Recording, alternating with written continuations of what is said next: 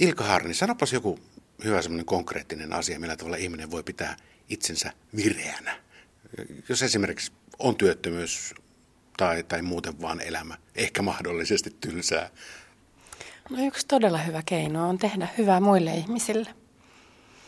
Siitä tulee myös niin kuin omalle mielelle iloa ja tuntee olevansa tarpeellinen ja hyödyllinen. Ja sitä paitsi saa nähdä sen, kun joku toinen ihminen ilahtuu. Tunteethan on tarttuvia. Toi on kyllä taivaan tosi, ja yksi asia, milloin sen huomaa, ainakin lapsena, joulu. Niinpä, kuinka hyvä mieli tulee siitä, kun on saanut muilta lahjoja tai antanut niitä lahjoja. Nimenomaan siis koko ajan oletamme, että pienet lapset elävät siitä lahjojen saamisesta, mutta ai että, miten paljon ne tykkäävät sitä antamisesta. Mutta sama pätee myös ihan missä iässä tahansa. Kerro joku esimerkki. No, nehän voi olla ihan sellaisia pieniä arkisia asioita, mitä jokainen voi tehdä toinen toiselleen. Sä voit avata oven ihmiselle, kun se tulee samaan aikaan sisään jostakin. Se pelkästään, että sä hymyilet vaikkapa jollekin, rupeat rupattelemaan bussi- tai raitiovaunun pysäkillä tuntemattoman kanssa. Annat kehuja toiselle, jos sillä on hauskasti hiukset tai, tai sillä on joku mukavan näköinen vaate. Kaikki tämmöiset pienet teot. Saati sitten vähän isommat. Sitähän voi tehdä vapaaehtoistyötä vaikka minkälaisilla tavoilla. Olla toisille ihmisille avuksi, tehdä hyvää.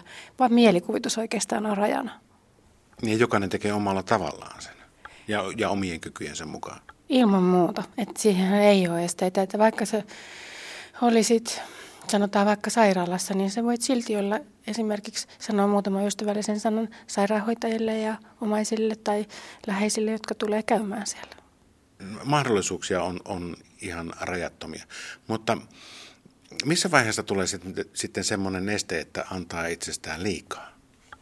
No kyllähän se kannattaa miettiä, ettei uuvuta itteensä. Että jos se rupeaa tuntumaan se hyvän tekeminen tai esimerkiksi vapaaehtoistoiminnassa mukana oleminen siltä, että se uuvuttaa, niin silloin kannattaa miettiä, että kyllä niistä omista voimavaroista on myös syytä pitää riittävästi huolta.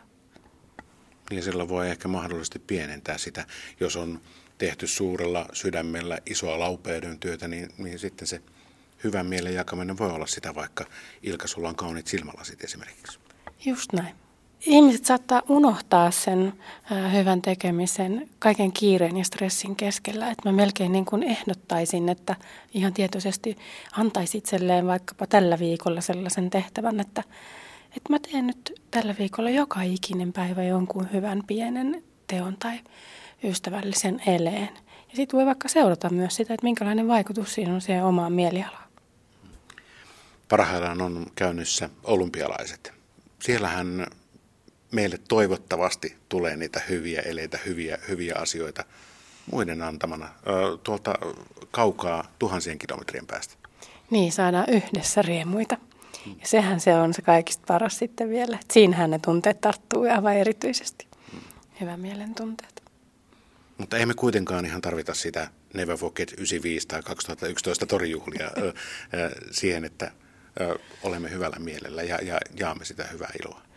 Hyvällä mielellä voi tulla todella pienistä asioista, vaikka siitä, että näkee, että on kauniin näköisiä lumikiteitä tai talitintti alkaa jo siellä vähän viserellä siinä ikkunan ulkopuolella.